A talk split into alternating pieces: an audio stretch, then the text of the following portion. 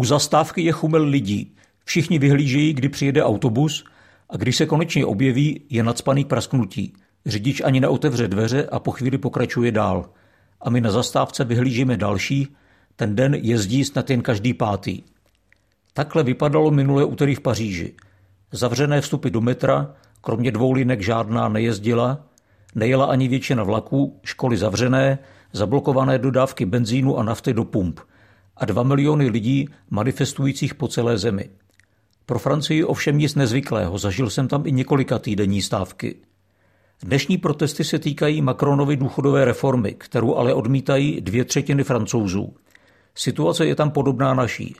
Francouzská vláda říká, že současný důchodový režim je nadále neudržitelný, délka života se prodlužuje a poměr těch, kdo pracují a kdo jsou v důchodu, se zhoršuje. Macron chce odchod do důchodu postupně zvýšit z 62 na 64 let, tedy o trochu dříve než je dnes u nás. V českých očích to může vypadat jako luxus, zvlášť, že francouzští důchodci jsou na tom v rámci Evropy relativně dobře. Jejich životní úroveň je v průměru dokonce malinko vyšší než v průměru francouzské populace a třeba státní zaměstnanec, který si odpracoval plnou potřebnou sumu let, dostane důchod ve výši 80% posledního platu. U nás dnes průměrný důchod odpovídá asi 45% průměrného platu. To zdánlivě hezké francouzské číslo ovšem neznamená, že takto tam žije většina důchodců. Mnoho z nich má důchod daleko menší. Třeba proto, že strávili pár let života jako nezaměstnaní, když jejich firma zavřela.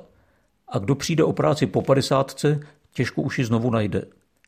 Francouzský důchodový systém je komplikovaný.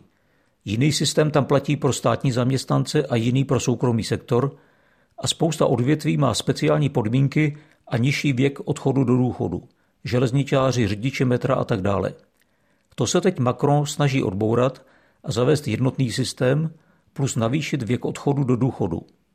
Odpůrci jeho reformy tvrdí, že dopadne nejvíc na chudší vrstvy a na ženy a že je nespravedlivé, aby zrovna ti nejvíc dopláceli na systém že napravit ho je politické rozhodnutí, kde hledat zdroje.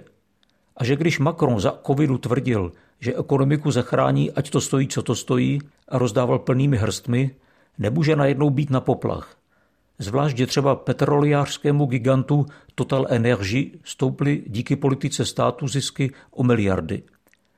Proti jeho reformě v dnešní podobě se postavili úplně všechny odbory. Samozřejmě levicová i krajně pravicová opozice, ale i část jeho poslanců a část klasické pravice, která ho paradoxně kritizuje za asociálnost. Politicky svůj projekt špatně prodal. Nediskutoval ho příliš ani s odbory, ani s ostatními stranami. Žije v oblacích pařížské technokracie, nemá smysl pro realitu běžného života. Reformu chce nechat v parlamentu prohlasovat do konce měsíce. Manifestace ale pokračují a další velká stávka je svolána na sobotu 11. března. Macron se ocitl v kleštích.